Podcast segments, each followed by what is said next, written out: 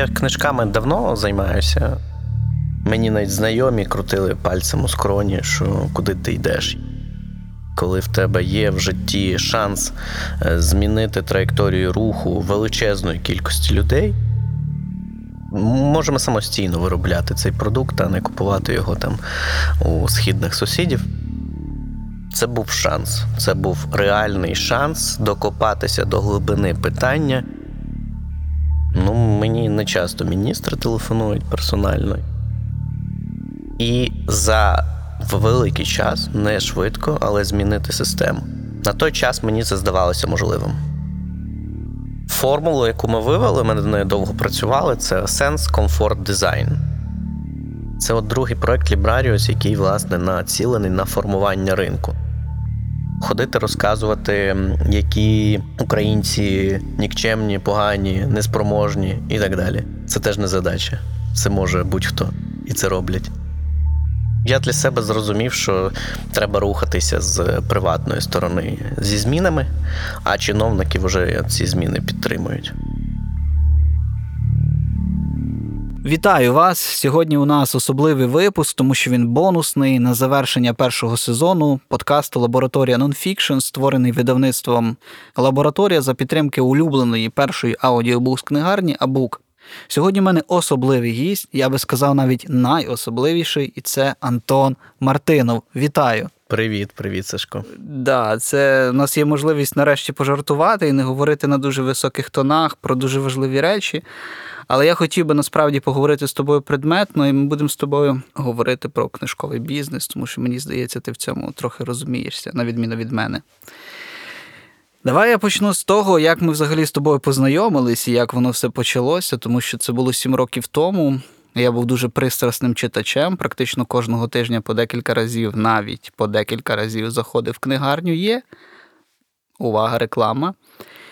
І я настільки дуже добре розумівся в асортименті, що відмінність від книжках в книжках, які я просто кожного разу бачив одні і ті самі, була е, помітна неозброєним оком. І раптом мені попались до руки того часу дві книги: книга Пітера Тіля і Бена Горовіца, які відверто зізняюсь, суттєво відрізнялись якістю, темою і, в принципі, всім, про що там йшлось. Я відкрив цю книжку, почитав про вас, дізнався, що є таке видавництво наш формат. І після того, власне, я займався іншою діяльністю громадською, їздив на схід України, допомагав дітям-сиротам і пам'ятаю, що тобі зателефонував і запитав тебе: скажіть, будь ласка, пане Антоне, чому ви видаєте такі такі книжки і для кого? І як взагалі ти ти почав цю всю історію? І, І що я тобі відповів тоді? Ну, ти відповів тоді, що слухай, я хочу займатися такими книжками, перекладними, західний нонфікшн, це зараз важливо, українська мова. Я такий, ого, клас. Таких людей ще не зустрічав. Думаю, ну цікаво подивитися, що буде далі. Ну і пройшло сім років, от сидимо разом з тобою і говоримо. Але як це все почалося? З якого ти так. Де взялася ця взагалі енергія, ці запали видавати таку літературу сім років тому?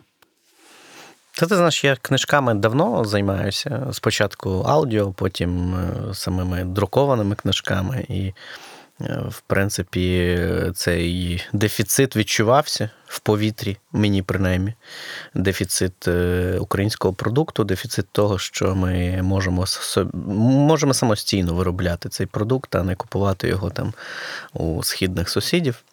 Ось, І, власне кажучи, ми зустрілися з Кириченком. В кінці 12-го року ударили по руках, що будемо значить, змінювати бренд наш формат, робити, робити ребрендінг і робити, е, рухати його в сторону видавництва хорошої якісної літератури.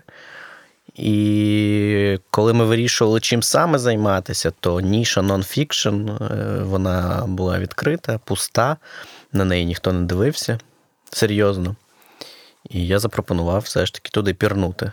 Ось. І коли ти говориш про це, мабуть, був 15-й рік, тіль і Горовіць, вони вже вийшли. Це вже у нас е, було в роботі там кілька десятків книжок, по суті, як зараз в лабораторії. Та, от, от Просто дежавю. І, власне кажучи, ми вже мали плани е, на Бліцкриг на захоплення ринку. На захоплення ринку, але я пам'ятаю, ми з тобою неодноразово про це говорили, і ти розповідав, що коли ти заявив на ринку про те, що ти хочеш видавати таку літературу, саме бізнес-літературу українською мовою, на тебе трохи дивилися якби здивовано. От, власне, з чим ви тоді зіштовхнулися, коли ви тільки-тільки виходили на ринок з подібною літературою, тому що знову ж таки східні сусіди, а тоді ми згадаємо ті роки, насправді достатня кількість російською мовою було цієї літератури, тому е, конкуренція була відкрита, і йти в цей напрямок ну, треба було мати. Принаймні якусь сміливість, а разом з тим впевненість в тому, що це буде продаватись. Ну, Ти знаєш, коли молодий, то е, воно сприймається не так серйозно. Ці виклики, по-перше, по-друге, більше енергії, набагато більше енергії. Ось і, власне, тоді це був певною мірою експеримент, який потім перетворився в бізнес, ось який е, Спочатку та треба було вирішити все ж таки рухатися в цьому напрямку, через ці перепони перейти, а перепони перепонів було дуже багато. Тобто, нам, в принципі, мені навіть знайомі крутили пальцем у скроні, що куди ти йдеш. Є Альпіна, є е, там Маневано Фербер, є там купа різних видавництв, є непогане видавництво інституту Гайдара, зрештою, там і е, величезна підтримка е, з Росії представництв, які розміщені в Україні. Ось, Тобто величезні ресурси і куди ви йдете. Але ну, якось ми це не сприймали, сприймали повз. Ну, так от вийшло. Ну і 2014-15 рік, очевидно, якби переломна ситуація в Україні в цілому, абсолютно у всіх галузях, відкриття дуже багатьох тем, напрямків. І тут ви ставите собі амбітну планку, але ми сьогодні можемо говорити про те, що це вже пройдений час. Скажи, будь ласка, як ти відчував тоді, не не так, як ти, як, коли ти зрозумів, коли ви разом зрозуміли, що ви вже зробили і виконали той запит, який ви, власне, собі ставили на початку, і ти вже відчуваєш, що видавництво, яке ти будуєш, має не просто вплив, а навіть лідерську позицію на ринку, зовсім інше сприйняття західних партнерів, зовсім інше сприйняття внутрішньо колег по цеху, і ти розумієш, що ти побудував щось, що несе лідерську позицію. От які тоді були відчуття? Та таких відчуттів, що ми щось побудували, не було, тому що ти постійно десь в операційній діяльності, я тільки останні там півтора-два роки якось почав вилазити з операційної діяльності. А так, в принципі, е, не було відчуття, що ми там щось грандіозне таке побудували.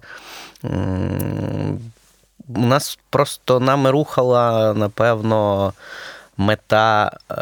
Чогось більшого досягти, ніж просто зробити бізнес. Та? Тобто, коли в тебе відкривається вікно можливостей, і коли в тебе є в житті шанс е, змінити траєкторію руху величезної кількості людей, і ти це розумієш, то ти не не працюєш в парадигмі, що ти чогось досяг. Ти працюєш в парадигмі, що ти би ще хотів зробити, чогось до чогось дотягнутися. Тому я не думаю, що ми там чогось такого серйозного досягли. В принципі, це може зробити будь-хто, і просто треба було почати це робити. Тим не менше, не так багато людей повторюють ваш досвід і ваш успіх в тому числі. І тут настав 2019 рік.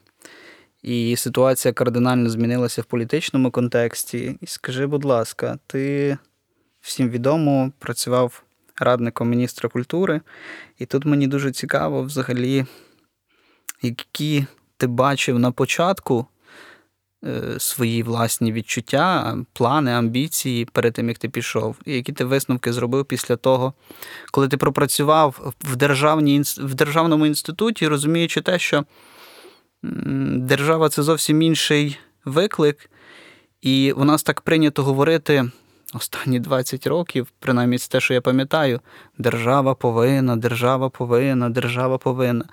От, пане Антоне, скажіть, будь ласка, от держава повинна, які ти висновки з цього сам для себе зробив? Ти знаєш, я не можу сказати, що, по-перше, що це було правильне рішення. Тобто я ще до сих пір е, вагаюся, та? зважаючи там на різні політичну кон'юнктуру і так далі. Але мені важливо було ось для себе зрозуміти. Оце от держава повинна, як ти говориш, що ми всі покладаємося, що нам має хтось щось зробити, а ми, мовляв, сидимо, чекаємо, поки нам створять умови. Але так е, ніяких проривів не буде. Так, ми, в принципі, будемо просто е, купувати товари, які створюються десь, ось відпочивати там, де створено якісь умови, і там, де хороший сервіс. Ось. А тут будемо їздити по розбитих дорогах і жити в химерних архітектурному плані будинках ось, і вулицях. Тому для того, щоб щось змінити на більш глобальному масштабному рівні, а у мене тоді був такий замах, такий от. Таке бажання змасштабувати свою діяльність. Ось. І тоді подзвонив Бородянський. Я, в принципі, розумів, що в нашому форматі я вже не зупинюся. Ось. І тоді подзвонив Бородянський, якраз приїхав з відпустки, і він говорить: давай зустрінемось. Ну, Мені не часто міністри телефонують персонально. Я кажу: Окей, зустрічаємося. Ось. І коли він розказав про масштаб масштаб того, що він хоче реалізувати, я до того прочитав там його кілька інтерв'ю. Він не був сильно публічним. Е, значить, я зрозумів, що хімічний зв'язок і ті цілі, які він ставить, вони дуже близькі до мене, незважаючи на всю цю політичну кон'юнктуру, яка там була навколо. Це був виклик, і я для себе на шальки Терезів поставив, чи я зараз приймаю цей виклик, і ми пробуємо змінити от прямо зсередини от цей механізм, цю систему. Або, в принципі, я йду в парадигмі всіх тих, хто е, тільки критикує, нічого не пропонуючи натомість. Що теж окейно, тому що це має бути, має бути якась е, противага тому, що робить керуючий апарат, так би мовити. Тому я для себе прийняв рішення попрацювати в першу чергу з Бородянським над тими амбітними задачами, які він озвучив. І це був шанс. Це був реальний шанс докопатися до глибини питання і за великий час, не швидко, але змінити систему. На той час мені це здавалося можливим. Ну, а що ти побачив за ці півроку? Тобто, як ти, як, твоє як твоє відчуття і взагалі враження змінилося після того, як ти пропрацював? Що таке є на сьогоднішній день головний керуючий арбітр? Враження у мене не сильно змінилося, я більше переконався в своїх якихось попередніх попередньому розумінні, як це все працює. Та я подивився на це все зверху, згори, з, е, поговорив з багатьма різними людьми, і не тільки з книжкової сфери. Ми ми спілкувалися з Мінцифрою активно і, і подивилися дуже сильно на частину, в якій я ніколи не був залучений, там частину бібліотек, наприклад. Ось В міністерському апараті я подивився, звичайно, як це все неефективно працює. Як, е, ну, Я не знаю, чесно кажучи, якщо не змінити підходи, то це все дуже неефективний бюрократичний апарат, в якому ніхто не заточений на відповідальність за свої рішення, на якусь е, на серйозний конструктив і на результат всі переважно заточені на процес. Це, мабуть, нормально для держави, тому що величезна кількість думок, їх треба зважувати, і це все треба призводити до спільного знаменника. Але я в першу чергу з бізнесу прийшов, і для мене це було дивно, іноді дико така неефективність. І ну, я для себе зрозумів, що треба рухатися з приватної сторони зі змінами, а чиновники вже ці зміни підтримують. І так треба рухатись на всіх фронтах. Ринок, ти вважаєш, має все ж таки домінувати, тому що в нього є більше ініціативності і більше маневреності для того, Мобільності, щоб всі, маневреності, і всі, всі моменти і можливості реалізувати. На початку минулого року ти берешся за власну історію історію, яка повністю належить тобі. Ти створюєш новий бренд, називаєш його настільки загально, що ми можемо там досліджувати все. Розкажи, будь ласка, звідки взялася ідея створення лабораторії? Ідея взялася з того, що я не мав відповіді на велику кількість запитань, і мені хотілося ці відповіді шукати і знаходити. А шукати їх можна в дискусіях, шукати їх можна в експериментах. І, власне кажучи, колись прийшла до мене така думка, що треба зробити такий проєкт. Я ще був навіть в міністерстві. Тобто, в мене з'явилася така думка, що треба зробити якийсь подібний проєкт. Я думав, як його назвати. І слово лабораторія, воно таке містке. Та? Тобто це платформа, де ми синтезуємо ідеї, сенси. І, власне, та, і так з'явилася лабораторія як проєкт. Скажи, будь ласка, Антон, а як ти виділяєш е, позиціонування лабораторії серед інших видавців? Тобто, ти, очевидно, на ринку не перший рік і дуже добре розумієшся в дуже багатьох питаннях, не тільки як видавати книжку, але як її продавати, як комунікувати і, в принципі, взаємодіяти з суспільством. І, власне, як ти розумієш е, конкурентну перевагу? Чому лабораторія сьогодні має мати? Е, чому люди мають купувати наші книжки? Ну, тому що формулу, яку ми вивели, ми над нею довго працювали, це сенс, комфорт, дизайн. Це дуже проста і ємна формула. Сенс це те, що ми продукуємо, ці теми, які ми, яких ми торкаємося. Це актуальна сучасна е, література, переважно західна думка, але ми теж будемо підключатися підключати українських авторів. Комфорт це зручність е, форматів. Це означає, що ми будемо і в папері, і в м'якій твердій політурці, як подарункове видання, і в електронній книзі, і в аудіоформаті обов'язково. І дизайн це естетичне задоволення від того, що ти комунікуєш з продуктом як книжка. Тому ем, симбіоз, синтез цих от е, трьох е, параметрів, як верхньорівнева така от ланка, вона відрізняє лабораторію від інших. Ну і видавничий план, який стоїть за нами.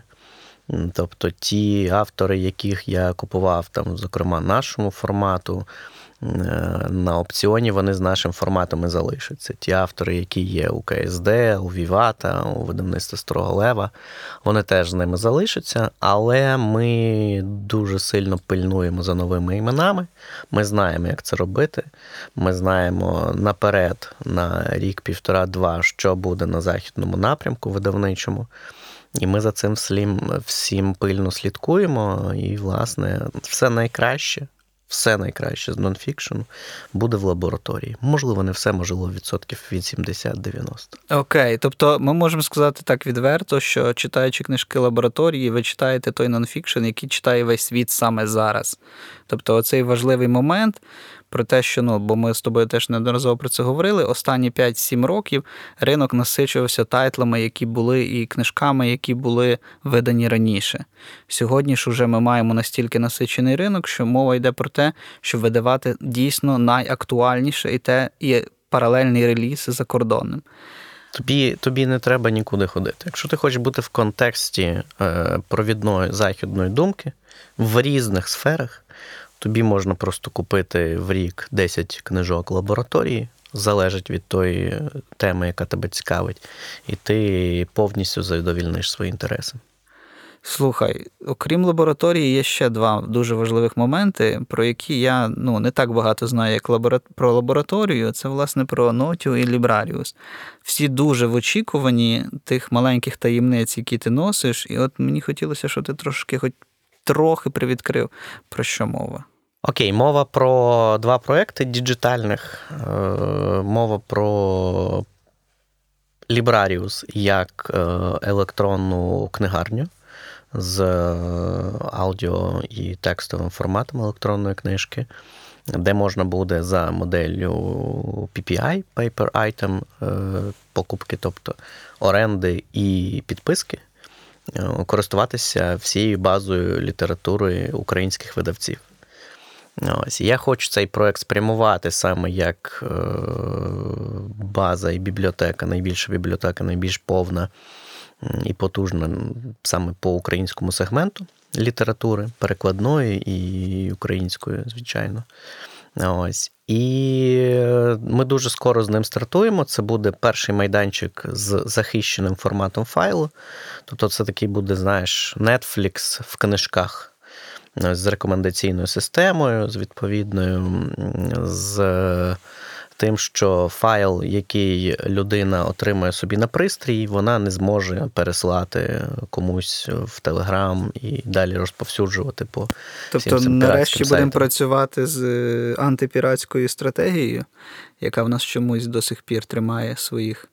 Свої позиції. Антипіратська стратегія дещо інше. Піратство буде завжди його, в принципі, не подолати як явище, та особливо в таких в таких економіках, як українська, в таких бідних економіках. Тобто піратство буде завжди. Інша справа, що книжка як товар недорога і немає прям такого попиту, як кіно. І піратити книжку в Лібраріусі це досить е, досить складно, дуже складно. Та? зважаючи на те, яку систему ми розробили. Тому ми будемо присікати всі можливі прояви піратства, бо ми входимо в асоціацію антипіратську зараз. Ось, І будемо захищати видавців для того, щоб вони створювали контент. Тому що це був один із бар'єрів для видавців на нинішньому ринку. Вони не розуміли, як монетизувати електронну книжку, тому вони і не дивилися в її сторону, не купували прав, не робили макети.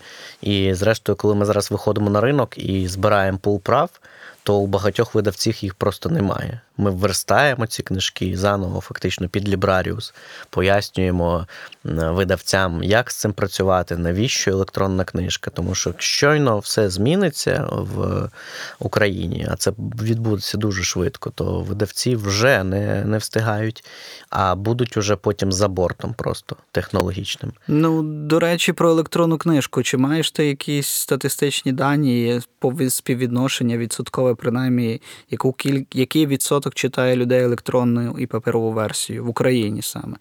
Наскільки це в нас Є взагалі? чи тому е, опитування, яке проводилося там. Е, я пам'ятаю цифру за 2018 рік. Е, був 31% людей, які читають які читають електронну версію книжок.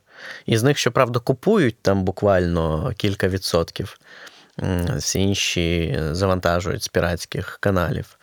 І...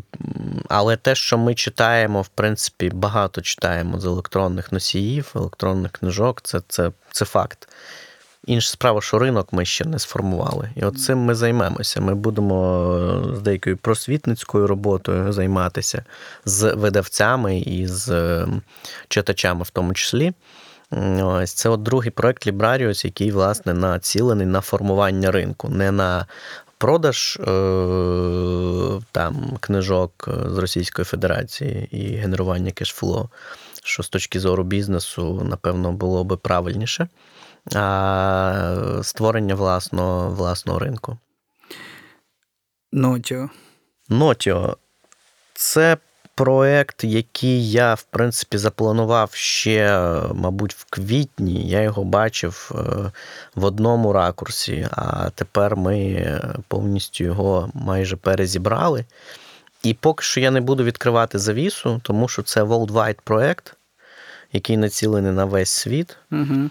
І е, таємниця саме через це, тому що нам треба зробити MVP, вийти на ринок і, власне, бути, відірватися від потенційних конкурентів, які з'являться однозначно.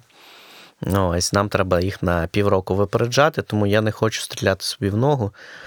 Думаю, що скоро, скоро я вже зможу про це сказати. Антоне, скажи, будь ласка, лабораторія має на сьогоднішній день 9 книг. Дев'ять книг це я просто пам'ятаю багато видавництв, які на сьогоднішній день мають в своєму арсеналі більше ста книг і теж слідкую за їхнім розвитком. От е, уявімо собі лабораторію, в якій вже видано 100 книг. Як ти бачиш цей проект через 3-4 роки? Ти говорив про платформу, Sense Comfort Design. Це стосується виключно видавництва чи ширшого контексту. Це синтез ідей, синтез ідей, яких ідей, куди це все має нас привести. Тому що я відчуваю і розумію дуже високий лідерський і амбітний потенціал, і це про формування ринку, і про запит, і про зміни, і плюс колосальний досвід персональний. Але давай спробуємо це пофантазувати і вивести на якісь, е, принаймні, словесні ясності. Ну, тут таке ємне питання. Я боюся, що прямо в одне речення або в кілька його відповідь на нього не сформувати.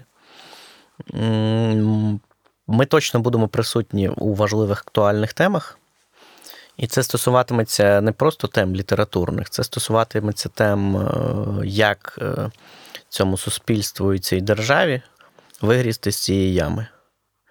Як тут створювати нові робочі місця, продуктивний бізнес, як брати на себе відповідальність, як е, доказувати те, що ти заявив нас, на, насправді. Е, і ти знаєш, я спілкуюся з багатьма людьми, там, як це називають, високого польоту. Угу. Птахи високого польоту. Ось. І я часто рекомендую ту чи іншу книжку, а часто вони вже приходять і кажуть: тисну руку, от справило враження. Власне, це такий камінчик невеликий, але камінчик, який е, в цій стіні розбудовує цього суспільства. Тому що, ну дивись, у нас є можливість просто е, генерувати гроші, будувати якийсь бізнес, наприклад, завозити книжки з Росії, бути дистрибутором цих книжок в Україні, наповнити ринок, там, наповнити різні супермаркети цими книжками. Це взагалі не задача. Е, більш того, ми можемо ходити розказувати, які українці нікчемні, погані, неспроможні і так далі. Це теж не задача. Це може будь-хто і це роблять. А ось. А є можливість е, взяти на себе відповідальність, оточити себе правильними людьми, дати їм продукт, який буде розвивати і їх, і їхні команди, і їхнє оточення і за 10 років зробити ривок. Це, власне, те, що я хочу зробити з лабораторією. Це прям заклик долучатися до нас, я так розумію. Ну, амбітно звучить, безперечно. Я це теж чудово розумію і розумію, як це можна втілити і як з цим працювати. А тепер до більш предметної території, території, яка стосується безпосередньо лабораторії і взаємодії лабораторії з цим, з цим полем. Які твої відчуття, висновки, перспективи того, як розвивається український книжковий ринок. Що відбулося за останні сім років? Тому що ти неодноразово повторюєш момент про те, що не так складно завозити книжки з сусідньої держави східної, чого не є що що є абсолютно неприйнятною історією. Але тим не менше, розвиток власного ринку це доволі якби складна об'ємна історія, яка потребує правил, яка потребує взаємодії, відкритості, консолідації. В одному своєму інтерв'ю ти там просто порівнюєш дві два сусідніх ринки. Більш лояльний до нас це власне польський ринок, і там мова йде про 530 мільярдів мільйонів. У нас це 100. Тобто, і ти говориш про те, що ми можемо дотягнутися до польського ринку. Я, як людина, яка там прожила якийсь період в Польщі, розумію, що. Там нема такої прям гіпервеликої різниці в кількості книгарень, але там кількість тайтлів, очевидно, в рази більша. І ще, що мене дуже сильно вразило, наприклад, в польському книжковому ринку ціни. Книжки в два рази дорожчі. І от що ти думаєш про український книжковий ринок? Які його взагалі перспективи, і що ми побачимо за декілька років? Так, ти правильно говориш, польський книжковий ринок десь близько 500 мільйонів євро. Український 100 мільйонів євро немає. Е, тобто туди теж, е, звичайно, як рахувати, тому що якщо порахувати там підручники, і я не знаю, що ще, там якийсь цифровий якийсь друк, то може може і вийде. Ми, коли в міністерстві, я пам'ятаю, запитав дані по е, коду КВЕД, цьому 5811, по-моєму, видавнича діяльність. І е, от схожі кведи, е, по ним оборот річний в в, в, в якому 18 чи 19 році був близько 10 мільярдів гривень. І це цифровий друк, зрозуміло, це якісь там не знаю, фотографії, що ще може бути надруковано, в тому числі політичні матеріали, які теж складали леву частку. Але український ринок, саме якщо говорити про ринок книжковий, там художню, не художню, дитячу літературу, я думаю, що це десь 50, максимум 80 мільйонів доларів. В євро це ще менше по курсу. І ми відстаємо дуже сильно по кількості книгарень. Ми відстаємо пристойно по кількості виданих книжок. Я би тут не говорив мовою цифр, тому що у нас просто їх немає. У нас немає цифр з продажу, у нас є цифри тільки з кількості видання паперових книжок. От ще раз, у нас є кількість видання паперових, навіть не книжок, а там все, що попало. Ось Цю статистику веде книжкова палата, вона абсолютно не репрезентативна, там навіть категорії, за якими розбиті, е, розбита ця статистика, вони десь, може, в 1970-х е, вони були актуальні, але зараз це абсолютно не репрезентативно. Питання, чи ми можемо наздогнати Польщу, теоретично так, але на це піде десятки років, зважаючи, що у них є фінансове плече, зважаючи, що у них є певна культурна перевага в плані традицій. Та, ну, ось, У нас на це піде багато років. Але це точно треба робити, інакше просто прірва, ми вже над нею стоїмо. Ну, тим не менше, де оцей корінь, корінь трансформації книжкового ринку? Що не вистачає? Які от ключові моменти? Які... Розуму а разом з тим індустрійні, індустріальні питання. Я маю на увазі, от ми говоримо там загально про правила, про правила і ще раз правила, але тим не менше, що мається на увазі конкретніше? Як це? Це це асоціації, це взаємодія, це якісь більша кількість фестивалей, більша кількість книгарень. Тобто, де, де, де, де ці конкретні показники? Ну, я ще раз скажу одне слово: не вистачає розуму. І, звісно, не вистачає досвіду. Кількість, якщо ми збільшимо кількість чогось, це не покращить якість ринку. Більша кількість фестивалів, якщо на них не буде людей, навіщо це робити? У нас є хороші, непогані два фестивалі: е, Арсенал і Львівський форум. У нас відкриваються фестивалі там в Запоріжжі, давно працює в Одесі. В Дніпропетровську. В Дніпрі. Перепрошую, в Дніпрі. В Кропивницькому. Ось. Тобто є ініціативи, але це не, е, не допомагає зробити скачок. Що би допомогло зробити скачок, на мою думку, це розширення самої мережі книгарень, тому що саме воно, саме ця мережа, саме офлайн-книгарні будуть продукувати цей інтерес до книжки, формувати його, та? тому що це емоція, яка породжується в офлайні, саме в стаціонарних книгарнях, коли ти приходиш, бачиш книжку і запалюється бажання принаймні її купити, відкрити, почитати. Не факт, що ти її дочитаєш, потім прийти знову, потім накупити ще книжок. ось. Ну, тобто, в принципі, як кава. Та? Тобто ми такі порочні речі, як там куриво, кава, ми ж е, постійно вживаємо.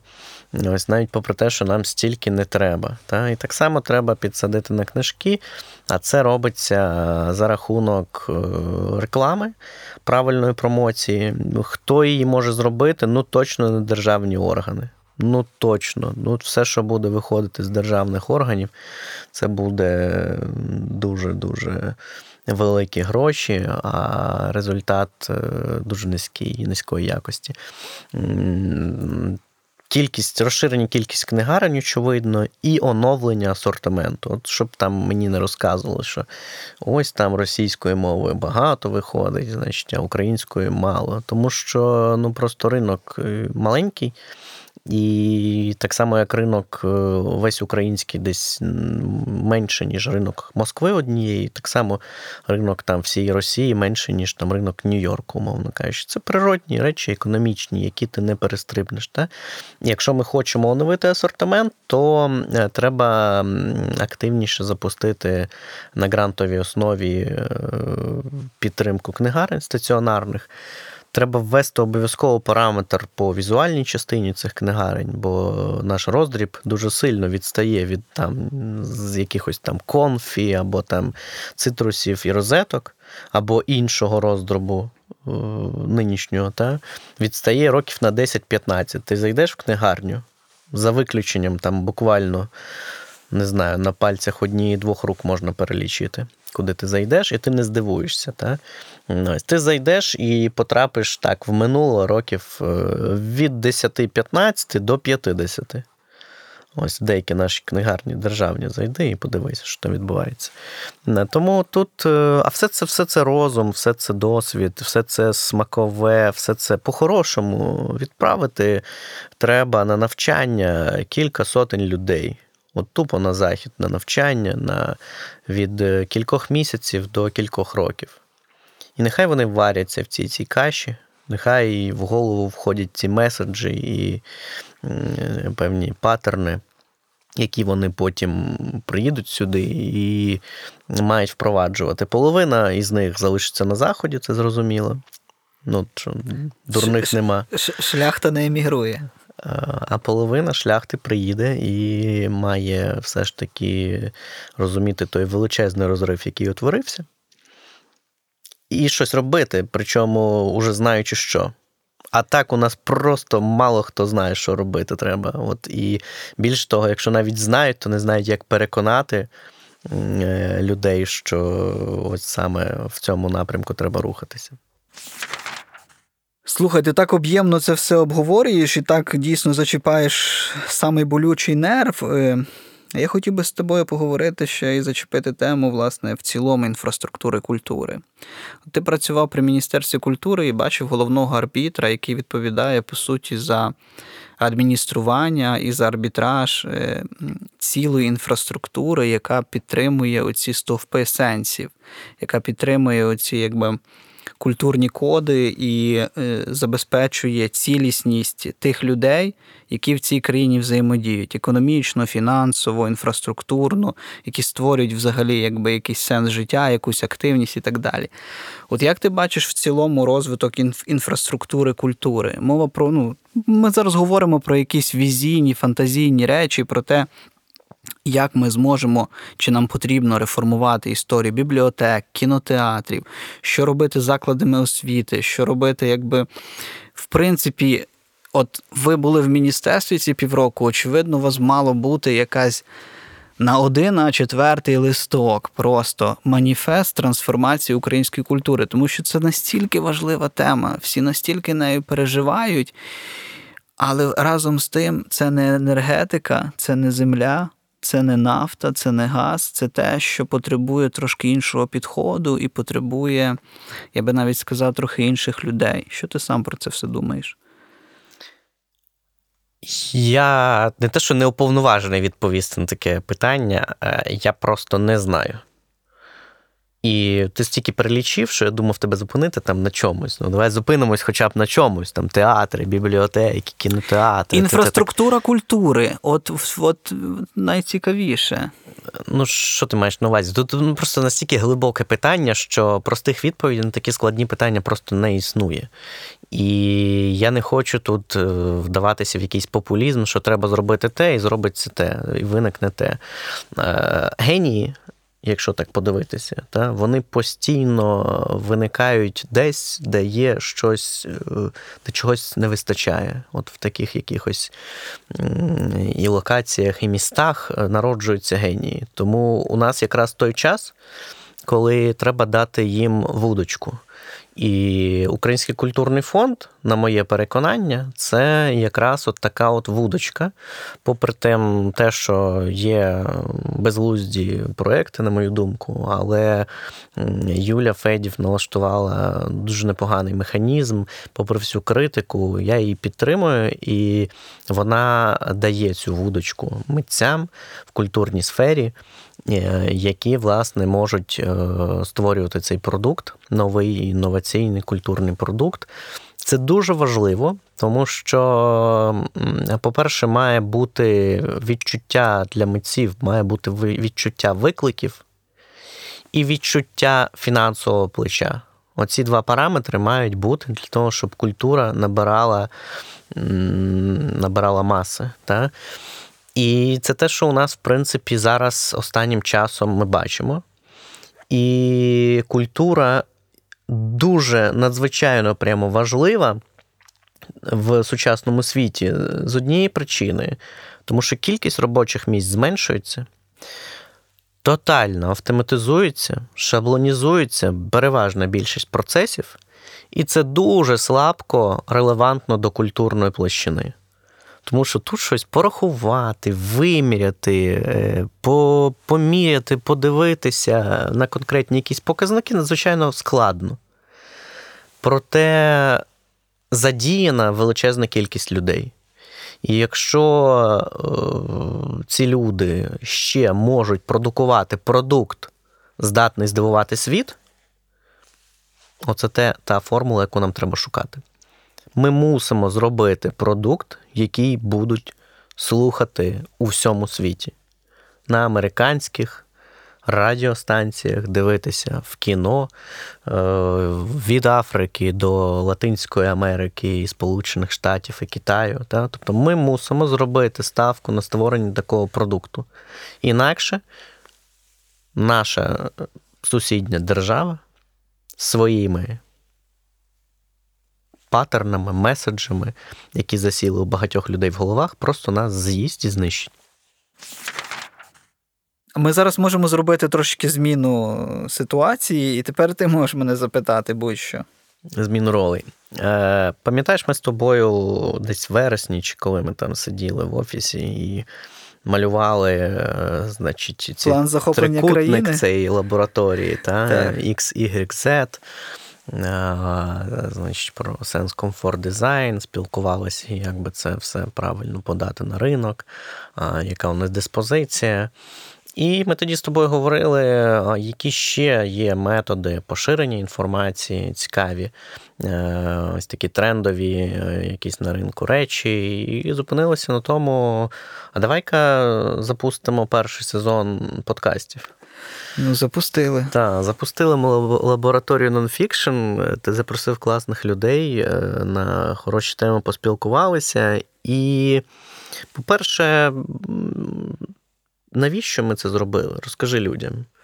І по-друге, ну, от як ти оцінюєш результати цієї роботи? Тобто. Е, Кому це потрібно? Так. Кому це потрібно це все? Ти знаєш, дуже об'ємна історія, тому що я за нею, окрім того, що я її роблю, паралельно з тим я слідкую за всім, що відбувається в Україні. Не скажу, що дуже сильно слідкую за тим, що відбувається в світі, але принаймні я розумію український контекст. Подкасти це така історія, яка є абсолютно демократичною і доступною у виробництві. І за рахунок того, що вона демократична і доступна в виробництві, вона розв'язує багатьом руки. Це альтернативне медіа, яке дуже просте у визначенні, це просто медіа на вимогу. Ти не прив'язуєшся до ефірного часу, ти можеш в будь-який зручний собі момент слухати. Чим класний подкаст, на відміну від відео, відео все ж таки забирає твою всю увагу. Ти мусиш бути прикутий до монітора. Подкасти можеш слухати в дорозі, займаючись спортом, готуючи та будь-де, де просто може щось звучати фоном. Тому зазвичай подкасти не є особливо такі інформаційно об'ємні, оскільки теж не дуже добре, коли повністю твоя увага в цьому. Ну, це насправді дискусійне питання до кінця, бо вони є дуже різні.